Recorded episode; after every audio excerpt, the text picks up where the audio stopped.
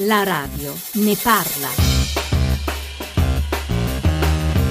10.45, quando il percorso del Job Act sarà finito, dove arriverà? In tutte le fabbriche, in tutti gli uffici, in tutte le botteghe, in tutti i call center, anche quelli che vengono chiamati da sottoscala? Oggi entriamo in un call center da sottoscala.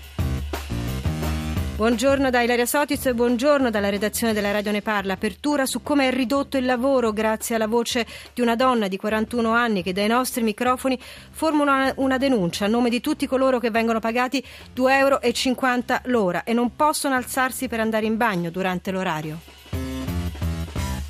E poi dopo il GR delle 11 parleremo di bambini e sport, tra certificati medici, ruolo della scuola, il pallavolista Andrea Lucchetti sarà con noi, anche altri ospiti, ma 335 699 2949 per gli sms, 800 055103 e la mail radioneparla chiocciolarai.it. Mi raccomando questi due mezzi, il numero verde e la mail, anche per segnalarci temi durante il resto del giorno.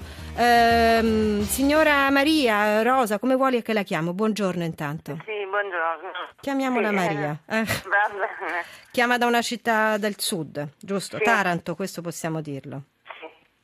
Senta, lei e un suo collega ieri avete eh, fatto una denuncia importante in una conferenza stampa in cui vi siete presentati col volto coperto. Eh, che cosa avete raccontato?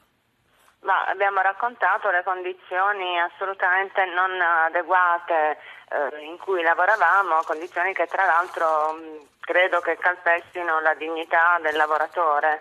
Intanto questi call center sono chiamati appunto call center da sottoscala perché spesso eh, vengono eh, e si trovano in sottoscala, in appartamenti o comunque in strutture non, non adeguate. Quanti lavorate in questo call center da sottoscala dove, Ma tanto per dirne una, non c'è l'aria condizionata, non ci Sì, sono non no, quelle norme minime? Sì, non ci sono le norme minime, non vengono osservate tutta una serie appunto di, di norme. Mm, all'incirca così un centinaio, ultimamente pare che il numero dei lavoratori proprio per queste condizioni inadeguate si sia ridotto notevolmente perché tanti se ne sono andati spontaneamente e tanti sono stati cacciati. Il vostro, il vostro lavoro com'era? Anzi, com'è? Perché poi questo call center non, eh, non ha chiuso, nonostante vi siano state anche altre segnalazioni negli Sì, anni. Pare, sì. Prego.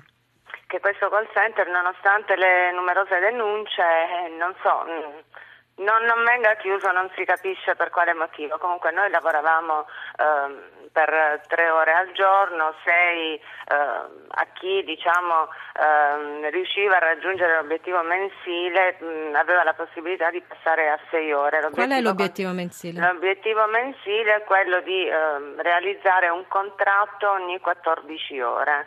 Quindi se tu realizzi un contratto ogni 14 ore eh, la retribuzione non è 2,50 euro ma 5 euro l'ora più eh, ogni contratto pagato a 5 euro. Però intanto questi contratti anche laddove eh, venivano fatti eh, spesso e volentieri il datore di, il titolare poi non li retribuiva.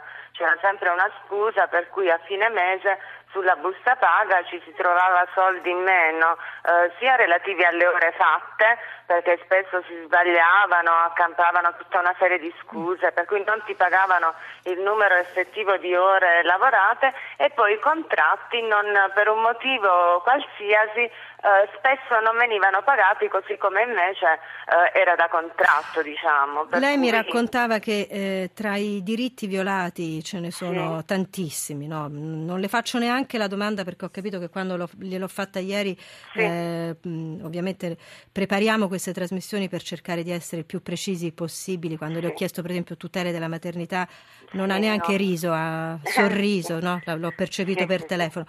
Però tra i diritti violati lei ci ha raccontato che venivate spiati da delle telecamere. Perché? Sì, c'erano queste telecamere perché eh, il motivo era questo, cioè loro dicevano nel caso in cui fosse stato riportato un danno a una delle apparecchiature che poteva essere appunto come le ho detto il mouse o il monitor, si era tenuti al risarcimento del danno, danno che veniva proprio quantificato sul contratto di lavoro, anche se l'ho già detto ieri, adesso le cifre non le ricordo, però per ogni eh, danno riportato c'era una cifra ben precisa anche eh, insomma non eh, esosa da sostenere. E questo veniva controllato con le telecamere. E nell'apertura ho detto che non avevate il diritto di andare in bagno durante l'orario, così?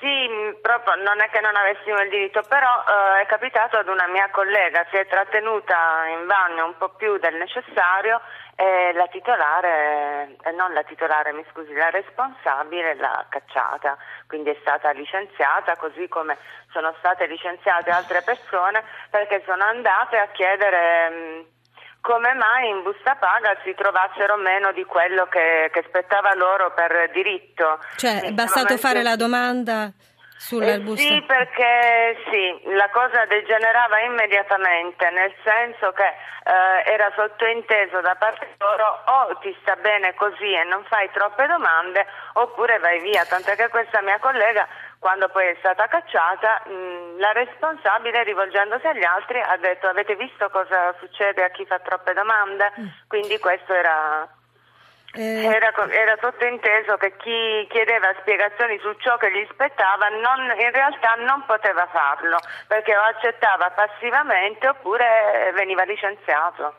Poi non c'era la pausa, non veniva rispettata eh, quella che è una norma di tutti i call center, ossia il fatto di, di fare una pausa. Senta. Non c'era pausa, no. Senta Maria, mh, mm, un'altra cosa che mi ha raccontato che davvero questa mi ha lasciato sbigottita, che c'era il divieto di fare delle cene tra eh, voi sì, dipendenti. Sì, Ci spieghi questo? questo? Assolutamente sì, perché evidentemente temeva che ci si potesse coalizzare contro di lui. Mh, mm, Guardi, non so mm. perché è una cosa veramente incredibile. Comunque sì, era proprio vietato di, di riunirsi, ma anche di parlare tra di noi. Infatti quando loro vedevano che magari due o tre persone legavano di più tra di loro, venivano separate, quindi non, non, si era più liberi nemmeno di scegliere i posti dove abitualmente ci si sedeva, perché nel momento in cui arrivavi la responsabile diceva no, tu devi andare lì, tu devi andare lì, a volte si veniva messi da soli in un angolo perché eh, si riteneva che magari quella persona lì, come è stata definita una mia collega, fosse una fomentatrice, mm. per cui non c'era libertà nemmeno per la scelta dei posti a sedere. Allora, 335 699 2949 sms whatsapp e poi il numero verde 800 055 103. Maria, eh, Rosa, insomma, il nome che abbiamo scelto per oggi resta collegata con noi. Michele Azzola, buongiorno. Buongiorno a voi Se- ascoltatori. Segretario nazionale della SLC CGL, cioè quella parte del sindacato della CGL che rappresenta anche questi lavoratori. È chiaro che storie come queste sono molto ma molto più diffuse di quanto eh, non si pensi. Quanti sono i call center italiani? Quanti secondo voi in questo stato di cose? Faccia fare solo una premessa prima. Io volevo ringraziarla per la trasmissione perché in questi giorni vedo molta gente che si dibatte nei talk show a parlare dei precari. Lei è una delle poche che va a parlare con i precari e quando si fa questo salto si noterà una dire, discrasia tra quello che vediamo e discutiamo nei telegiornali e nei talk show è quella che è la vita reale, che è una delle condizioni per cui i cittadini italiani non capiscono più dove stiamo andando. Guardi, la ringrazio per questa annotazione, le dico che però la cosa che eh, ci ha colpito non è tanto parlarne oggi, che è evidente che c'è il dibattito in atto eh, al, in Parlamento, ma è il fatto che queste due persone si sono dovute incappucciare, mettere, un, mettere una maschera per fare questa conferenza stampa. Mi dà la risposta sui call center, Mazzola? Sì, i call center sono tanti, censirli è complicato, abbiamo 2000 17 aziende censite alla Camera, alla Camera di Commercio come possibili call center che occupano 80.000 lavoratori, di cui 40.000 con contratto a tempo indeterminato subordinato e gli altri come lavoratori a progetto. Quanti sono in questo stato di cose? Tanti, tantissimi. Soprattutto al sud? Soprattutto al sud, ci sono anche realtà al nord, in realtà è ben distribuito visto il bisogno di lavoro che c'è. Tenga presente che il primo agosto del 2013 abbiamo provato a fare un accordo innovativo che provava a fissare dei minimi per i lavoratori a progetto, che sono dei finti lavoratori autonomi ovviamente. Sì. Perché una delle condizioni di quei lavoratori è che se solo si avvicinano al sindacato sì. perdono il posto di lavoro. Quando qualcuno chiede dove era il sindacato quando scoppiava il fenomeno della precarizzazione, dovrebbe farsi delle domande un po' più impegnative, sì. perché quel lavoratore se mostra la faccia vicino al sindacato perde il posto di lavoro. Azzola resta con noi Bruce sì. Springsteen, Pay Me My Money Down e poi le tante domande degli ascoltatori. I my money down, sit on the river and watch it run.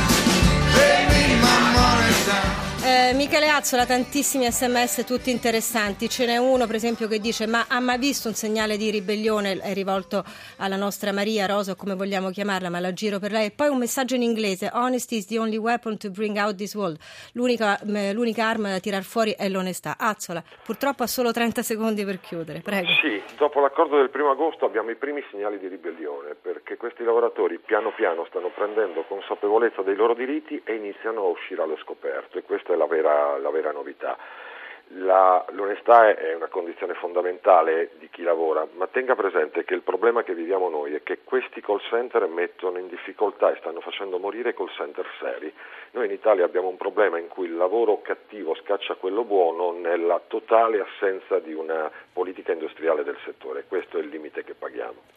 Eh, Francesco da Matera ci dice l'intervento della signora che lavora in un call center mi ha fatto rabbrividire. So che è così, mi ha ricordato quando ero tecnico dell'Enel negli anni 70 e 80. E poi un altro ascoltatore, non ritrovo l'SMS, ma diceva: Ma ehm, ecco, la medicina del lavoro esiste in queste zone, ci sarà un responsabile. Su questo mi impegno a fare una trasmissione apposta perché la domanda me la sono fatta anch'io. Dopo il GR1 delle 11 torniamo, dicevo, ci occuperemo di bambini e sport, quali sono eh, gli obblighi delle scuole, che cosa si deve fare con i certificati medici e poi avremo Andrea Lucchetta, grande pallavolista, che ci dirà anche come ha visto l'Italia ieri.